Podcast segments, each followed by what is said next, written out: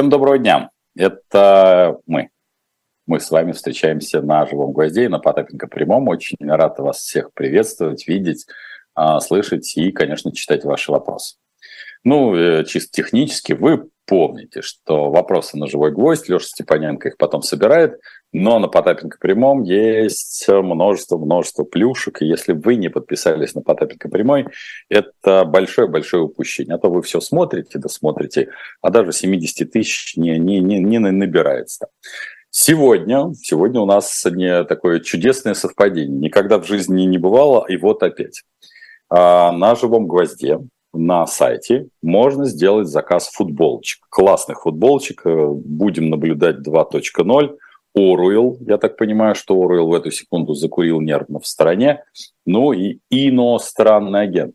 И вы знаете, по странному стечению обстоятельств меня мои товарищи уговорили таки э, отдать раритет тоже футболки, которым, э, что страшно сказать, они 2006 года, они есть на а, как раз в описании Потапенко прямого увидите, это история про становление российского ритейла. Представляете, как а, не сговариваясь, мы договорились а, с живым гвоздем. Они делают футболки, правда, единственное ограничение тех футболок того мерча, всего 25 штук, и больше не будет выпускаться. Это как раз чистый раритет. Но факт остается факт. В общем, хотите живой гвоздь а, на живой гвоздь. Хотите под а, турнир по боулингу, который я проводил а, в, с нулевых годах с ритейлом, этот раритет доступен для вас на Потапенко прямом. Это было короткое, но очень важная, конечно же, реклама, без которой мы с вами не проживем и дня. Спасибо тем, кто нас поддерживает. Реквизиты все в описании. Здесь, здесь, здесь, здесь. Внизу. Респект вам и уважуху тем семи, семи человекам, которые, в общем, иногда заходят. Иногда вас не достигает до семи, иногда вас остается трое. А вопросы на, на живой гвоздь, вопросов Леша Степаненко традиционно спасибо. Я делаю короткое вступление по традиции. Чему посвящено это сегодняшнее короткое вступление? Это, конечно, бюджету. А, проект бюджета опубликован. А, какие есть плюсы и минусы? Ну, из плюсов, наверное, российская власть должна обозначить, что она следующий год, а напомню, следующий год – трижды предвыборный и трижды выборный. У нас есть президентские выборы в Российской Федерации, президентские выборы в Украине и президентские выборы в Соединенных Штатах. Каждое из них, э, каждый из них, каждое, каждое, каждое мероприятие, я бы сказал, каждое событие э, для нас, э, для россиян ценно. А для мира ценно, безусловно, последнее, то бишь выборы президента Трампа. Как мне кажется, уже сегодня мало кто сомневается, что президент Трамп займет свое кресло, может быть, только какие-то ограничения исключительно по здоровью. Но вот сегодня в утреннем нашем эфире, у меня был эфир, он тоже есть на Потапенко прямом, поэтому я не то чтобы вас там туда завлекаю, но многие вещи, которые носят глобальный характер, я стараюсь с экспертами обсуждать, а не только в один голос. Э, со многими экспертами я согласен, со многими нет. Но вот глобально это то, что президент Трамп, скорее всего, займет место, а не Десантис. Как бы мне бы этого не хотелось. И вообще смена элит, э, видимо, в этом десятилетии, по крайней мере, шансов на то, что они начнут сменяться, не произойдет. А, но президентские выборы, в общем, э, повлияют на много, в том числе и на российско-украинский конфликт. И те расчеты, о которых мы с вами в наших беседах в том числе и сегодняшних, будем затрагивать и будем говорить, э, как возможно закончится этот конфликт. А, есть ли шансы на удовлетворение всех сторон, на мой взгляд, практически нулевой, это вопрос как раз будущего года. А бюджет сформирован с дефицитом всего полтора триллиона рублей. А, и вопросов возникает все больше и больше. Потому что этот год закончится с дефицитом, предположим, я буду округлять чтобы не забивать вас точными цифрами, порядка 4 триллионов рублей, а следующий год полтора триллиона. Так вот, внимание, вопрос. Там заложены доходы, доходы 9 триллионов рублей, которые, с одной стороны, покроют дефицит бюджета этого года и дадут небольшой дефицит будущего года. А напомню, предвыборный год – это год, когда нельзя с точки зрения электоральных перспектив нарушить все социальные обязательства или как-то их занизить, надо обязательно не только много-много обещать, но и много-много платить.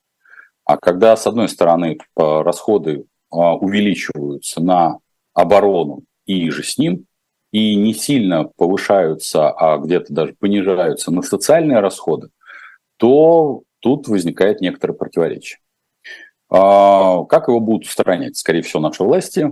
Ну, шанс на то, что часть выплат на оборону пойдут в том числе на социальные нужды, ну, вызывает мало сомнений у специалистов. Что это означает? Ну, то, что на выплаты вы на служащим, то, что выплаты, соответственно, травмированным или погибшим, тоже попадут, с одной стороны, в расходы на оборону, а с другой стороны, будут, соответственно, отражаться в качестве мер социальной поддержки наших граждан. Поэтому бюджет а, следующего года примечателен вот этой переформатированием, я бы сказал бы это мягко.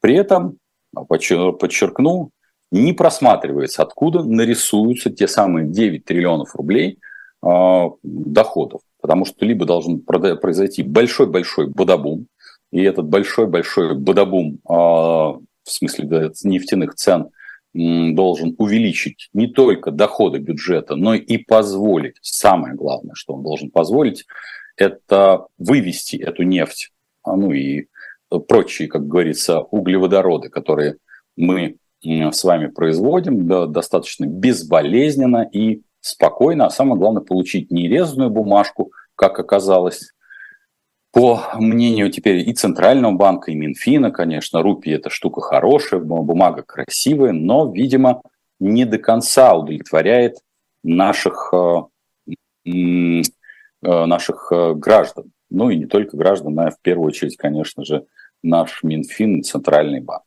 Так что вот э, надо сказать, э, кандибобер э, с подвывертом э, образуется в следующем году. При этом, и вот сегодня я был как раз на конференции и выставке «Мир детства», что меня э, не то чтобы поразило, поскольку вот как раз я рассказывал тут некоторую легенду, которая легенда не является, а о мире ритейла, тогда еще не выделялась в нулевых годах мир детства как-то не становился, ну, какой-то такой отдельный, наверное, а, отдельным трендом.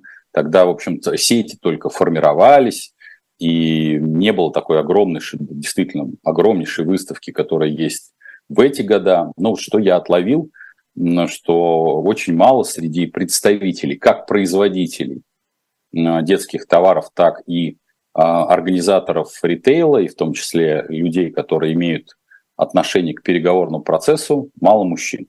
То бишь вот зал, который был достаточно битком, к сожалению, а, мне организаторы предоставили всего там ну, 15 минут, и я был таким роялем в кустах, и тут я всегда там говорю и организаторам, в общем, высказываю пожелания со своей стороны, что поскольку остается очень много а, в, такого кулуарного общения с а, акционерами, чтобы они давали чуть больше времени, чтобы мы, меньше кулуаров было, а больше ответов на вопросы. Но, тем не менее, как было, так было. Так вот, я отметил для себя. Первое, появилось мало, мало практически, говорю, мужчин. Осталось, может быть, в зале на 50, там, 70 человек было один-два мужчины. При том, что обычно эта история была, несмотря на то, что детские товары, как бы, а, казалось бы, это женское дело, но ранее, вот года такие уже 10 там 15 когда выставки уже начали организовываться, сети начали организовываться, ритейл а, детский, он сопровождал ритейл продуктовый или а, ритейл, ну, связанный с, там, например, с одеждой как таковой. И плюс ко всему появилось несколько женщин-предпринимателей, которые приехали из а, Казахстана, приехали из а, Таджикистана, которые, в общем, тоже осваивают российский рынок. То бишь этого раньше, могу сказать, ну, не было от слова совсем. Хотя, казалось бы, в общем, рынок был и ранее открыт, И вот происходит такая интересная трансформация. Поэтому вот эти трансформации мы будем с вами обсуждать, будем обсуждать детально. Пока я вот вам делаю некоторый вброс на предмет того, что э, нужно вам изучить. Своим коллегам сегодня я э, очень настоятельно, как во многих презентациях говорил и ранее, и вам рекомендую, поскольку нас слушает много с зрителей, предпринимателей, что у вас должно быть три базовых документа, которые вы, должны, ну если не виртуозно, но достаточно часто обсуждать на советах директоров. Это бюджет а, Российской Федерации на а, следующий год, бюджет вашего региона на следующий год и полувозрастную или демографическую пирамиду а, ближайших хотя бы пару лет.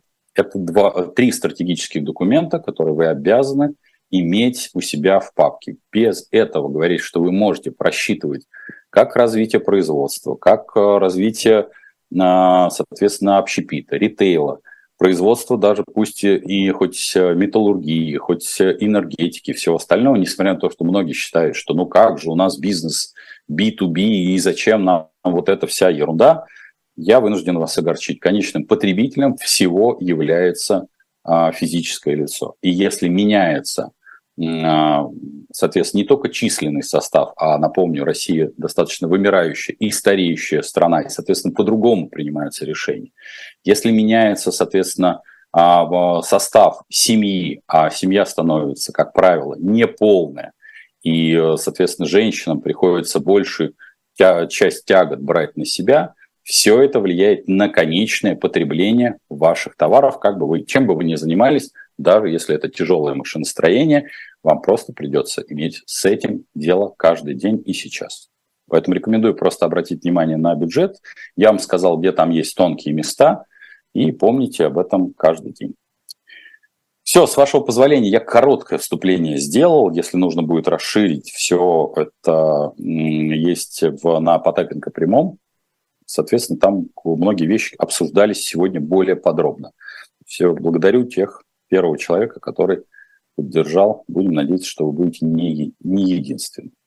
Антон задает вопрос. Дмитрий, что такое по компании «Матрешки»?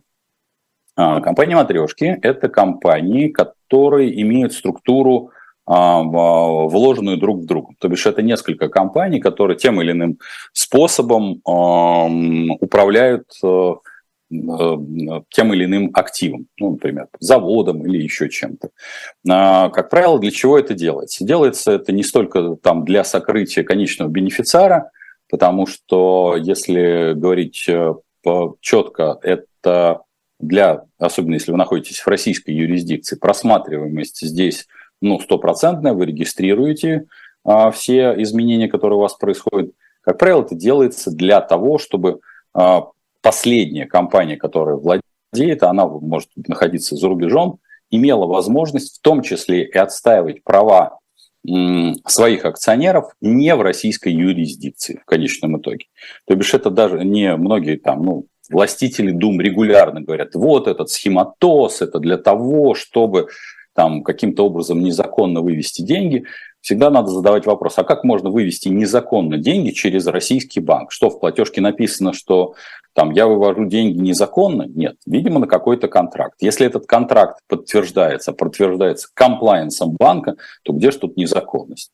Если вы говорите о том, что банк подтверждает незаконную операцию, то он должен нести такую же субсидарную ответственность. Поэтому компании матрешки или компании вложенные, так называемые, используются для того, чтобы оперировать тем или иным активом, ресурсом а, с максимальной степенью безопасности для. Потому что не, ну, вы, вы помните, что практически все данные наши с вами не защищены никак. Они слиты в интернет, есть паспорта, многократно приводил пример, что я, например, я никаким образом не имею отношения никаким телеграм-каналам, которые там торгуют криптой, куда-то вовлекают и привлекают деньги. Я всегда говорю, что физические лица не являются моими клиентами, как бы кому-то не хотелось. Но я вижу, что, соответственно, часть данных, конечно, не, не все, но они не защищены никак. Поэтому для этого используются компании матрешки. Если вы посмотрите и сверите список Forbes Российской, Российской Федерации э, с, условно говоря, с паспортными данными, то вы вдруг не, нежданно-негаданно соответственно, увидите, что список Forbes никоим образом невозможно подтвердить обычным перепроверкой, так называемой через ЕГРЮ. Плохо или хорошо? Это нормально, потому что ни там, Алишер Бурханович Усманов, либо еще кто-то не должен на себя, на свой паспорт оформлять реальные активы, соответственно, это все, да, как правило, те самые вложенные или трастовые компании, или еще что-то. Что вы можете сказать про курс металла? Ренат, э, уточните, какого металла вы имеете в виду, если вы имеете в виду э, золото, с, серебро, платина, так называемых металлических счетов, это одна история. А курс металла я пока вопрос ваш, к сожалению, не понял. Видимо, потому что я тупой. Я с этим согласен. А, так, почему металл и тяжелый металл сейчас не так популярен, как 20 лет назад? А, так, Лео, я надеюсь, что это вопрос про музыкальные предпочтения. А, я надеюсь, да, если вы, я неверно буду отвечать, вы меня, пожалуйста, переправьте это на живой гвоздь, вы присылаете свой вопрос. А, я думаю, что ваш вопрос связан с последним не раритетной пластинкой, которую черного кофе, который на, на Потапенко прямом есть. Мне даже жаль как-то с ней расставаться, потому что это из моей коллекции личной. Я бы сказал бы так, что в музыкальные предпочтения фундаментально изменились, а, потому что ну, изменилось настроение общества. Как мне кажется, все, что касается классической рок-музыки или э, рок-музыки как таковой, она носила характер больше такого какого-то прорыву, что ли, ну и вообще в целом рок-музыка фундаментально изменялась. Я даже тот же Pink Floyd, который вы там увидите в а, коллекционной, который я а, продаю, а, реализую, потому что что ж жалко, от него не то чтобы избавляться, а чтобы он оказался в чужих руках, но я как-то сам с собой сложно договариваюсь на эту тему, это правда. Вот, но музыка и мелодичность как-то очень сильно поменялась, и сейчас, как мне кажется, она стала более простая. Не плохо, не хорошо. Я, мне кажется, что в этой части м- все идет вслед за поколением. И а, люди, которые потребляют там классический рок, металл или тяжелый металл, если вы подразумеваете, конечно, опять-таки музыкальные предпочтения, все равно свою какую-то нишу оставили, и в ней а, как-то вполне себе неплохо существует. А, и это видно по фестивалям. Я не могу сказать, что а, там не только старые пердуны вроде меня слушают Deep Purple или там, соответственно, могут переслушать тот же «Черный кофе», о котором я сказал выше, с прекрасным голосом Димы Варшавского. Но и молодое поколение вполне себе неплохо рубит э, в, в, в этой тематике. Есть группы. Другое дело, что всему свое время. Как-то классика в свое время была популярной музыкой, поэтому ничего страшного. Ожидается ли дальнейший рост цен на бензин на внутреннем рынке? Вольфган задает вопрос. Хороший вопрос, кстати, а, имеющий отношение к нашей реальности. Сейчас вот этот ограничительный механизм, а вы знаете, что сейчас ввели запрет по факту, ввели экспортную пошлину и а, возможность вывоза а, бензина и вообще топлива как такового за рубеж, а, если не а, полностью ограничена, то крайне затруднена. И вот сегодня, как раз на утреннем а, эфире, я обсуждал это там с главой независимого топливного союза. Я не уверен, что э, эта ограничительная мера приведет к остановке цен. Вот такому прямо сцены стой раз-два. А, потому что то, что сейчас делают а, шесть вертикально интегрированных а, нефтяных холдинга, это процесс, с одной стороны, переговорный. Почему, кстати, возник рост? Чтобы было понимание. Это не какой-то там резкий сговор. Министерство финансов, у которого денег не ахти как много, дефицит бюджета мы только что обсуждали чуть выше, перестало выделять на нефтяников а, демпферные выплаты. Что такое демпферные выплаты? Это по факту, в общем-то, компенсация за то, что они на стеллах и в оптовом звене удерживают цены на определенном уровне. И э, в эту же секунду, плюс ко всему, есть хорошая конъюнктура а, внешнего рынка, а, нефтяные компании, в общем, сказали, ну, сори, а мы-то как будем выживать? Мы же там в минуса-то не можем уходить. Они начали эту всю историю выбрасывать на внешний рынок. А сейчас идет переговорный процесс. Я думаю, что он действительно продлится пару-тройку недель. В этот момент цены, ну, скажем так, если будут подрастать, то незначительно. Но как раз нефтяники будут бодаться с Минфином о том, как им компенси- будут компенсировать то, что они теряют на внутреннем рынке. Поэтому цен, будет ли цен, рост цен в ряде регионов, да. Хотя, скажу честно, вот э, тоже в этом утреннем эфире мы сегодня это зацепили. Сам по себе наличие демпферного механизма, ну, это такое надругательство над сколь-нибудь минимальной рыночной а, конъюнктурой. И вообще все, что касается нефти и газовых а, цен, и вообще работы так, и функционирования и наличия, и создания этих винков, ну, я прямо скажу, что мы сначала искалечили рынок как таковой, превратив его в административный базар, то бишь наши власти превратили его в административный базар, а все остальные последствия, а остальные последствия заключаются в том, что в цене бензина бензина нет, нефти физически нет, там кругом акцизы, налоги и неналоговые платежи, я думаю, что вы помните, что вы платите дважды транспортный налог, вы платите, вот сейчас как раз у вас пришли налоговые уведомления – я думаю, что вы их все уже получили, посмотрели. Сейчас а, я сделаю, кстати, одну важную ремарку, которой здесь нет в вопросах, но я хочу, чтобы вы обратили внимание на так называемый ЕНС, то есть единый налоговый счет.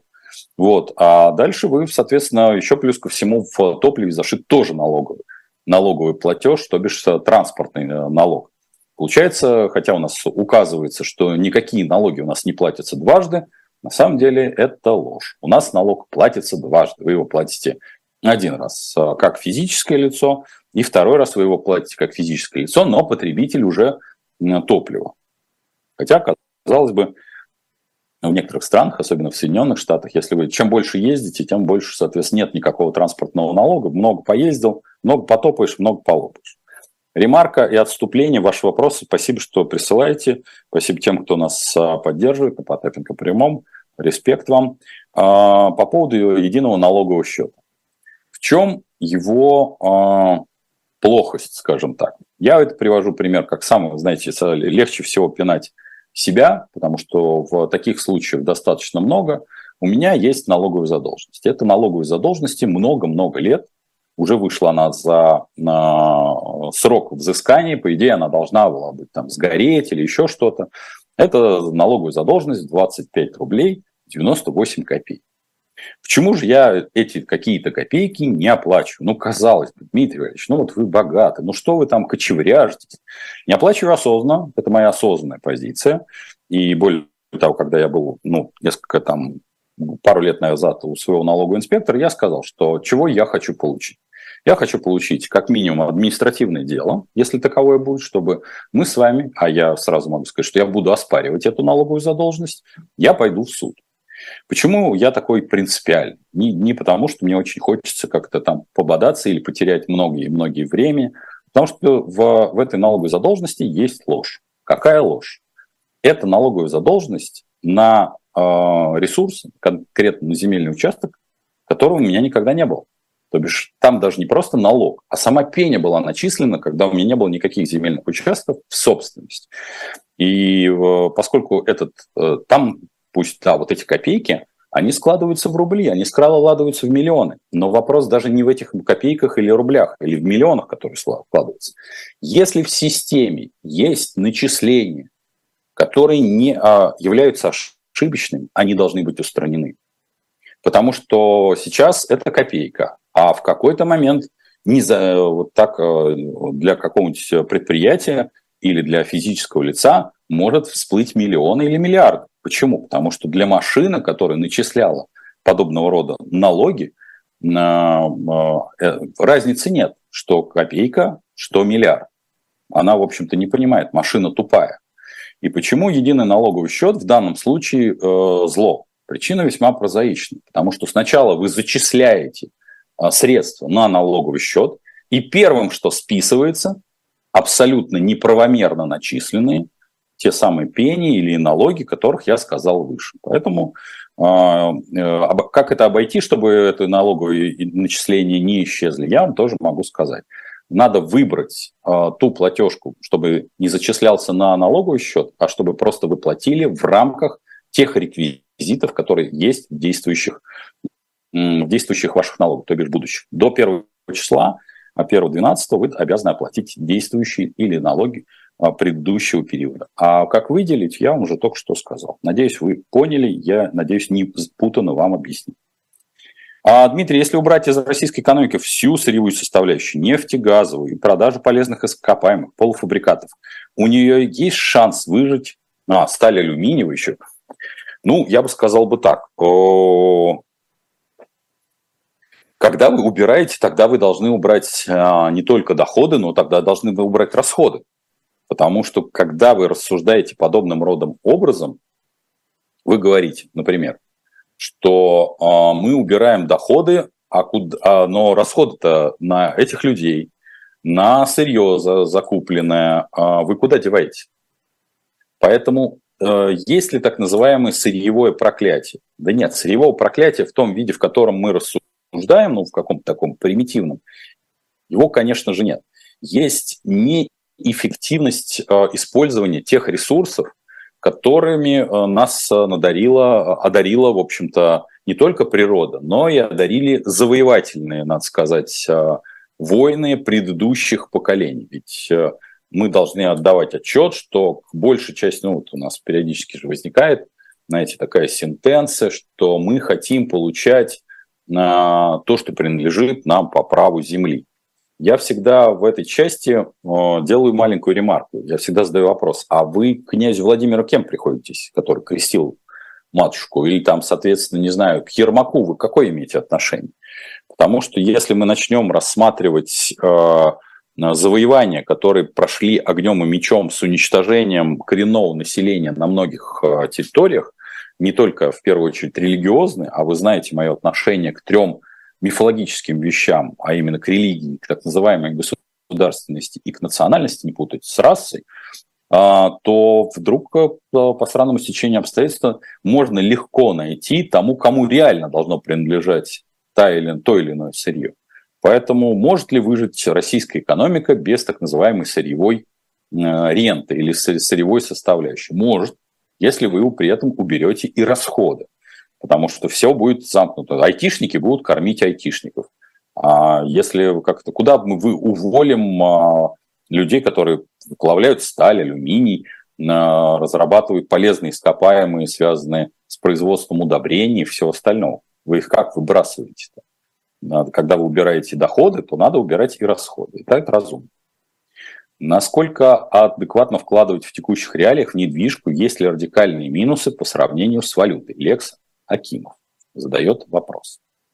Дорогой Лекс Акимов и все остальные, я постараюсь на этот вопрос в тысячный раз, подчеркиваю, в тысячный раз ответить. Почему в тысячный раз? Потому что уже ни в одном эфире я приводил пример. Еще раз.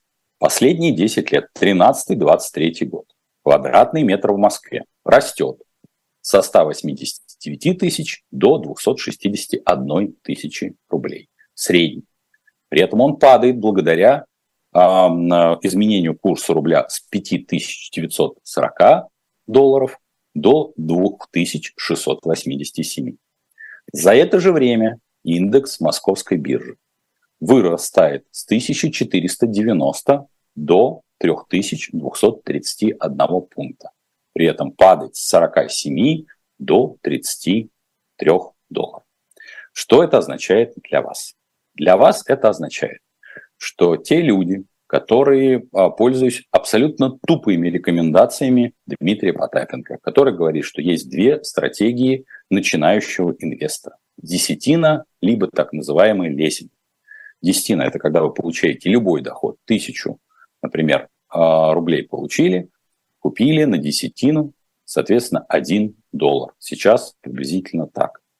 А, либо, соответственно, в 5 и 20, вот 5 и 20 вы покупаете 100 долларов, вне зависимости от курса. Поэтому смотрим. Вы получили бы доход, если бы все эти 10 лет просто бы вкладывали в доллар. Точно так же вы можете посмотреть доходность, а, например, негосударственного, так называемого негосударственного пенсионного фонда Сбербанка.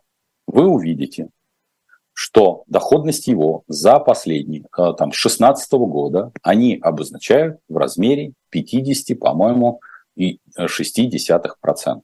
Если бы вы те же самые средства, вместо того, чтобы отчислять с вашей заработной платы, что делает работодатель, а просто бы переводили в доллар, то вы бы получили существенно большую прибыль. Надеюсь, я ответил для всех тех, кто многократно спрашивает э, вклад, вклад в недвижку. Я считаю, что и э, я говорил о том, что на одной из конференций крупного, э, крупной, крупного СМИ э, как-то проговорились девелоперы, которые сказали, что если посчитать, что за последние там 20-25 лет вложения в валютные в недвижку были отрицательными. Но они всегда поправляются, но мы же живем в рублях. Нет, мы не живем в рублях. И нормальный инвестор, а не тот, кто покупает себе квартиру для проживания или страхует себя от нищеты, рассматривает исключительно валютную доходность. Если ее нет, то он и не вкладывает. Поэтому на российском рынке не присутствуют иностранные, реально иностранные, а не российские, маскирующиеся под иностранных девелоперов компании. Как можно легально ввести в Российскую Федерацию транквилизаторы и антидепрессанты для себя или для знакомого, имея официальный рецепт? А, Галла, я вряд ли вам тут смогу ответить. Причина весьма прозаична. Если у вас этот официальный рецепт является, соответственно, зарубежным, я не исключаю, что подобного рода препараты, несмотря на то, что они вам прописаны иностранным врачом, могут находиться в списке запрещенных э, препаратов на территории Российской Федерации. Поэтому здесь я бы рекомендовал бы обратиться к лечащему врачу, который есть, потому что здесь вы пишете антидепрессанты, транквилизаторы, обратиться к лечащему врачу на территории Российской Федерации и проконсультироваться с ним. Скорее всего, потребуется именно его помощь, а не человека, который понимает э, что-то в ВЭДе, но точно не понимает в списке тех или иных препаратов, которые на одной территории могут быть легко разрешены, а на другой территории могут быть категорически запрещены. Поэтому, пожалуйста, обратитесь к лечащему врачу, это наиболее правильно. Э, здесь не действуют общие правила, которыми я владею. Простите. Как вам идея об экономической системе, при которой у каждой денежной единицы будет срок годности? Это решит проблему инфляции, подтолкнет людей тратить их, пока не поздно, стимулирует экономику. Фрид, Фриндих, э, скажу вам так, что, конечно, это прекрасно и удивительно, что есть э, логика там в сто, сроки годности той или иной единицы, но это да, вы должны тут же встроить в систему, что ваш труд или ваши а, услуги тоже имеют срок годности. Например, вы оказываете услугу по строительству дома, и через какое-то время, соответственно, на а, эти, э, ваша услуга превращается в тыкву. Мне кажется, что здесь есть одна большая проблема. Денежная единица, а, является ли она фиатной, или является цифровой оплатой, или бартерной единицей, это единица мерила вашего труда. Готовы ли вы а, относиться к мерилу своего труда как к какой-то временной величине. Ну, многие услуги, там, ну, вот, например, опять-таки возвращаемся к тому же мерчу. Вот э, мы выпустил живой гвоздь мерч, который вы можете заказать, и вот тот мерч, который существует всего, о котором я говорил, есть на а, Потапенко прямом, в там, 25 штуках. И больше его никогда не будет, потому что ему там почти 20 лет. Да? Он специально как-то вот делался под мероприятие, и там еще есть сопровождающая легенда, вы все можете почитать на Потапенко прямом. Как от нее соотнести? Раритет. Это получается, что эти раритеты должны сгореть? Все диаметрально противоположно. Мы с вами тот или иной товар, чем старше он, тем он становится дороже. А просто запускать обязательно обесценивать труд, ну, я бы сказал, бы это бессмысленно. То есть, что будет, если мы к денежной единице применим срок годности? Это приведет к тому, что какая-то, какой-то другой инструмент, например, золото ли, а, футболки ли, бычьи хвостики ли начнут приобретать свойства бессрочного накопления. И поэтому я бы сказал, что контрпродуктивная эта история. А я уже давно вкладываю в доллары и евро в матрас, чисто из опасения, что сбирать немет. Но в матрасе нет дивидендов от вложений. Что делать? А, дорогая Лида, я бы сказал бы так. А, сегодня как-то не до жиру быть бы живо. А, все зависит от той суммы, которую потенциально вы готовы рискнуть. Потому что если вы сейчас посмотрите на доходность там, валютных вкладов, депозитов, тех или иных облигаций, акций и всего остального.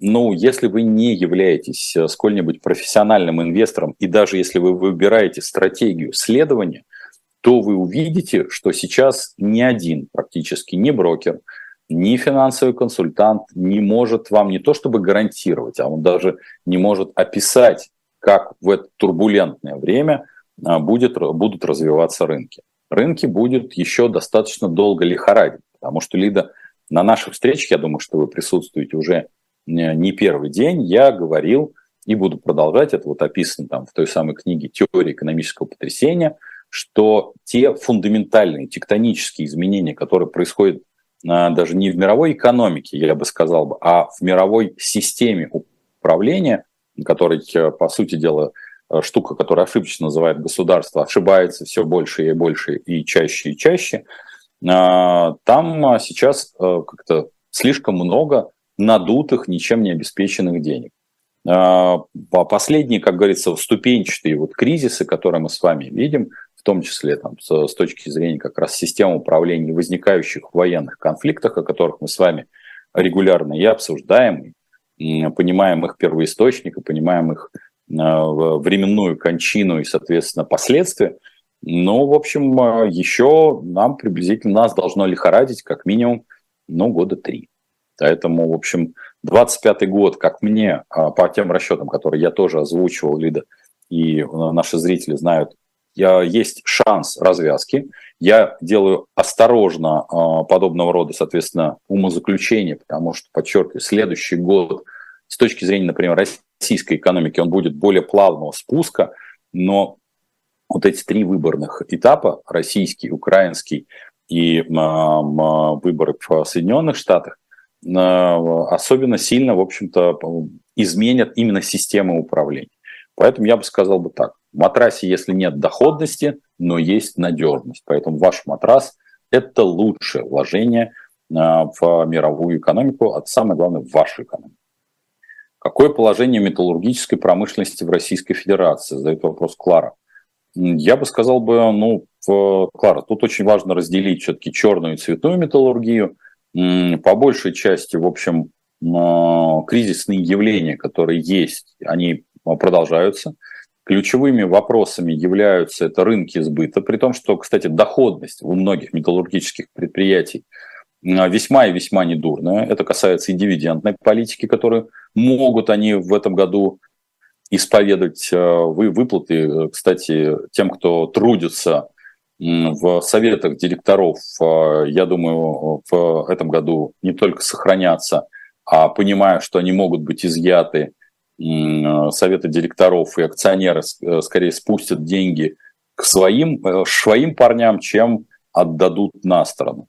Ключевым вопросом является это, конечно, рынки сбыта, а так мы, в том числе и подъем в металлургической отрасли связан с ростом ВПК. Мы тоже с нами, с вашими на наших встречах обсуждали, что в чем проблема роста ВВП по ВПК, в том, что это, к сожалению, не дает кумулятивного эффекта.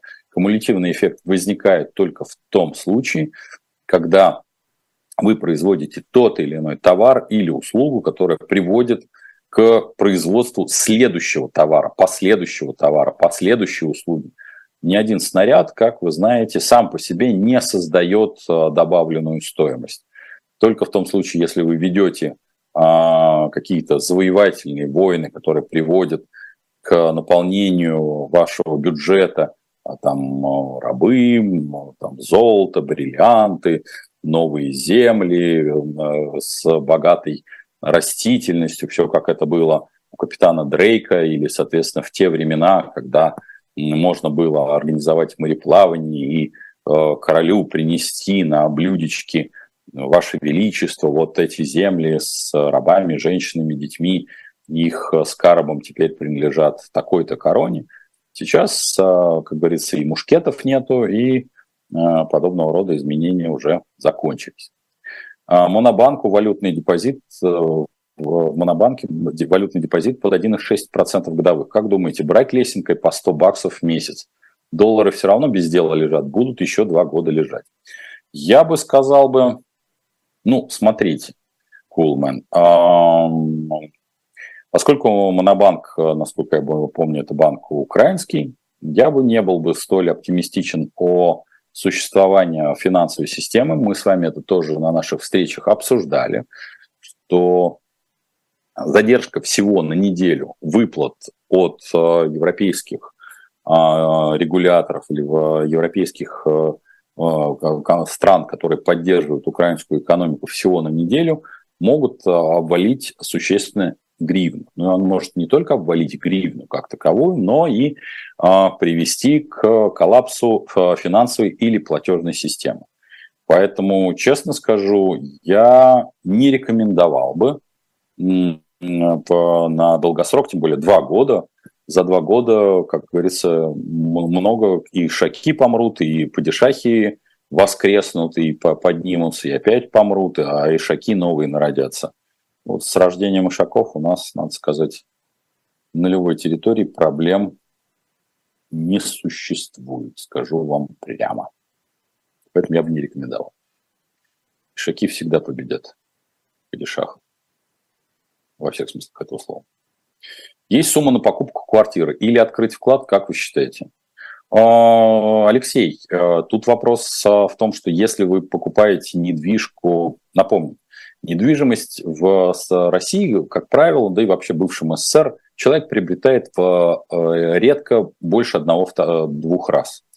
Если это защита от немощи, напомню, никакими инвестициями вклад, э, вложение денежных средств в бетон не, не является. Это защита от немощи. Что такое защита от немощи или инвестиция от немощи?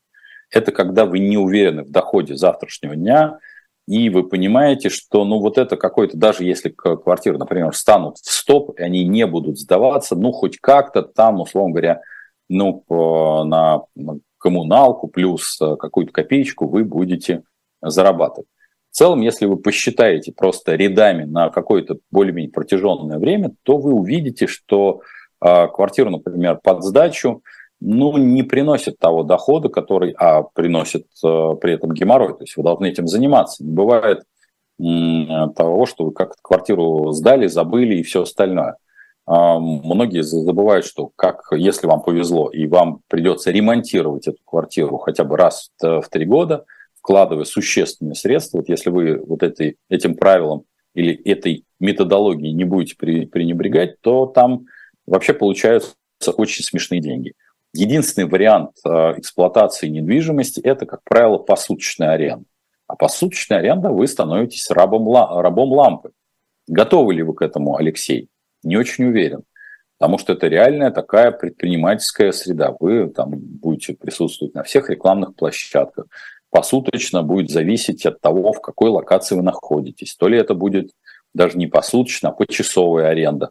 Соответственно, вы будете иметь определенные проблемы и с соседями, и с э, потенциально заселяющимися жильцами, потому что, в общем, ну, они будут относиться к э, вашему имуществу ну, край, крайне безалаберно.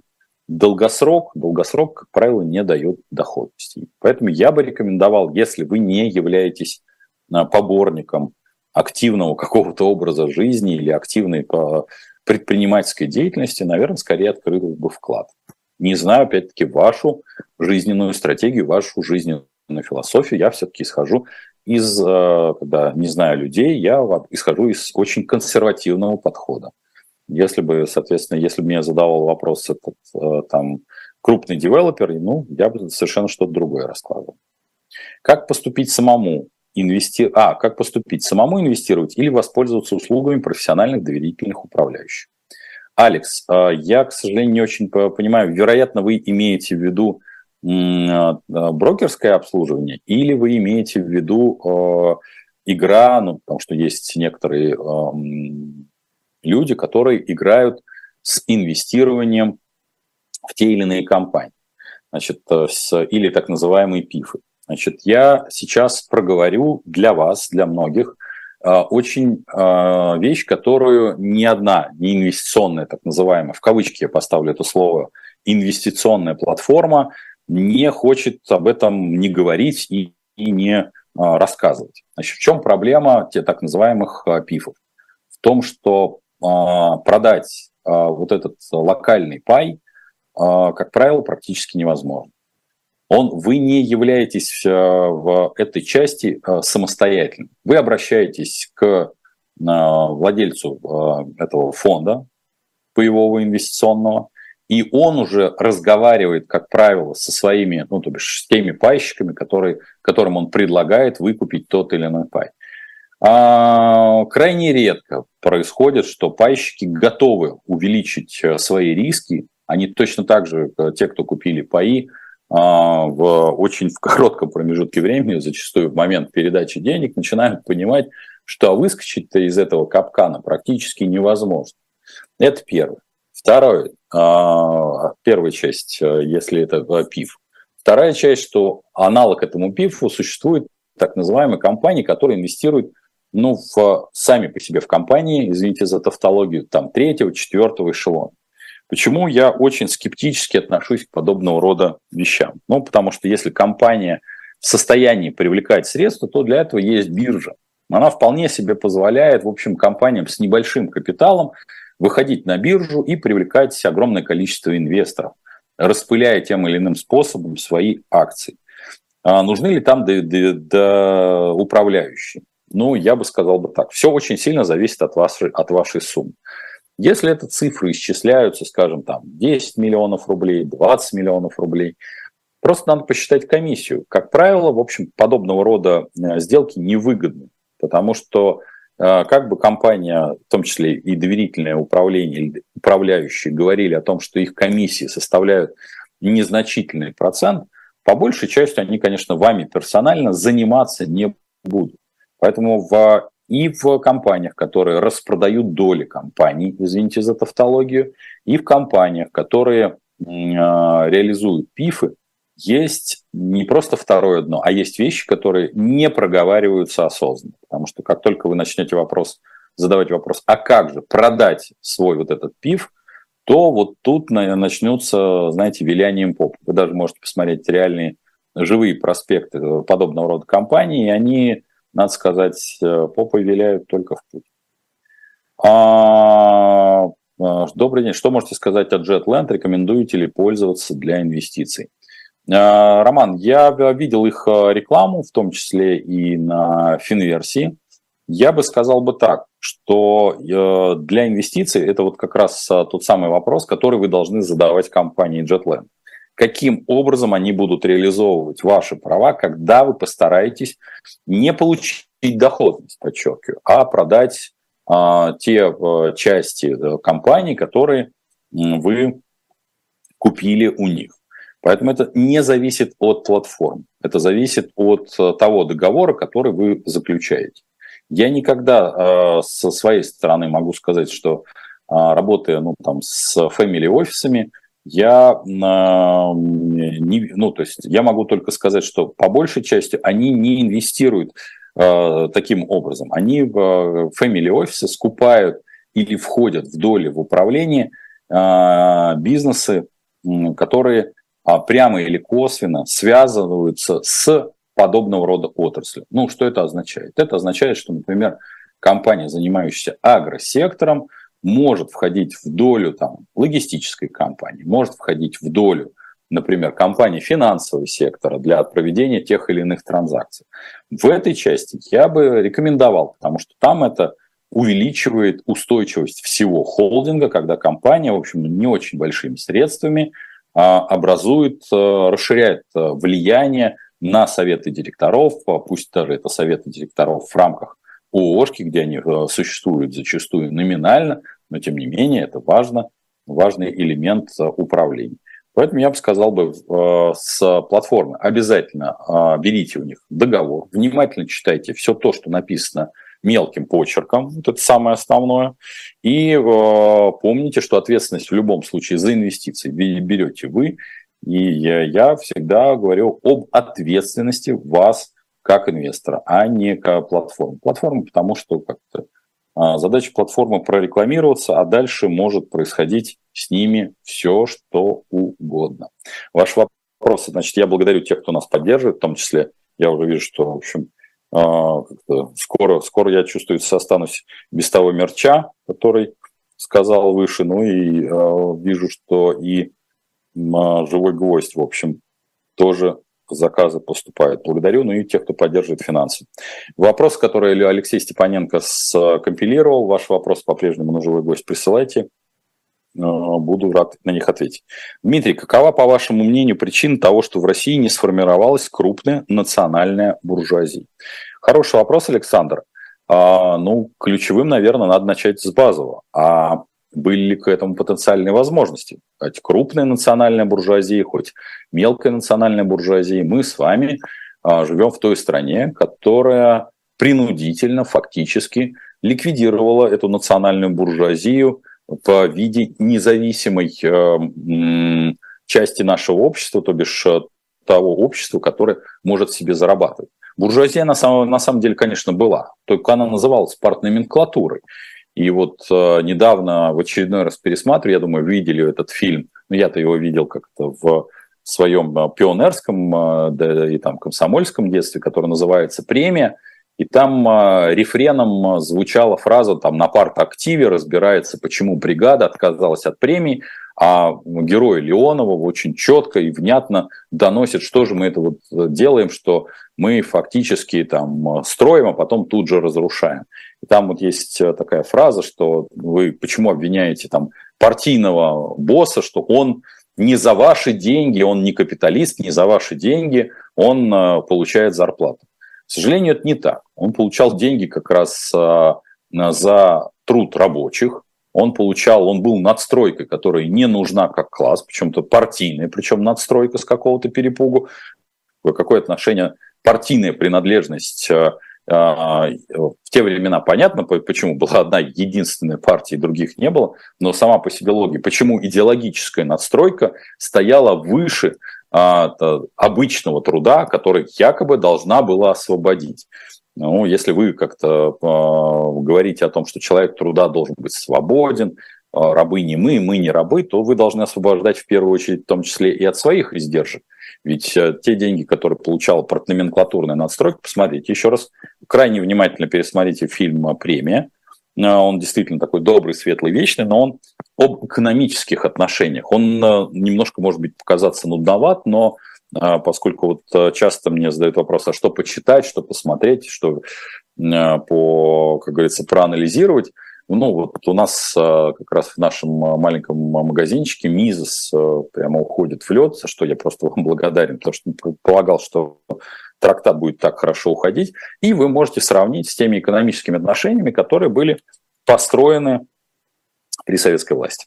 Поэтому вот э, не, не должна была сформироваться национальная буржуазия, потому что если бы она сформировалась тогда или не была бы уничтожена, она, ну, в общем, по-другому бы пошло и российское государственное строительство. А при российском э, государственном строительстве, поскольку вот сейчас стали появляться кадры, как э, играл Владимир Владимирович, нынешний президент, в костюме с, Сапрак, с двора соответственно, я ну, как-то увидел и, честно говоря, а, вспомнил и поразился, насколько тогда уже можно было купить весьма-весьма приличные спортивные костюмы. Зачем же надо было покупать на опрашке-то подобного рода а, цветастое, цветастое нечто. Поэтому шансов на формирование национальной буржуазии был нулевой. Это социальное устройство. Мы с вами к этому не склонны, а власть не склонна вдвойне. Я был рад вас всех видеть. Я благодарю всех, за кто нас э, поддержал финансово. Респект вам и уважуха. Все мерчи, как мы уже сказали, есть на живом гвозде и на Потапенко прямом. Респект вам и уважуха. Ваши вопросы буду отвечать и далее. В четверг традиционная встреча. Спасибо и пока.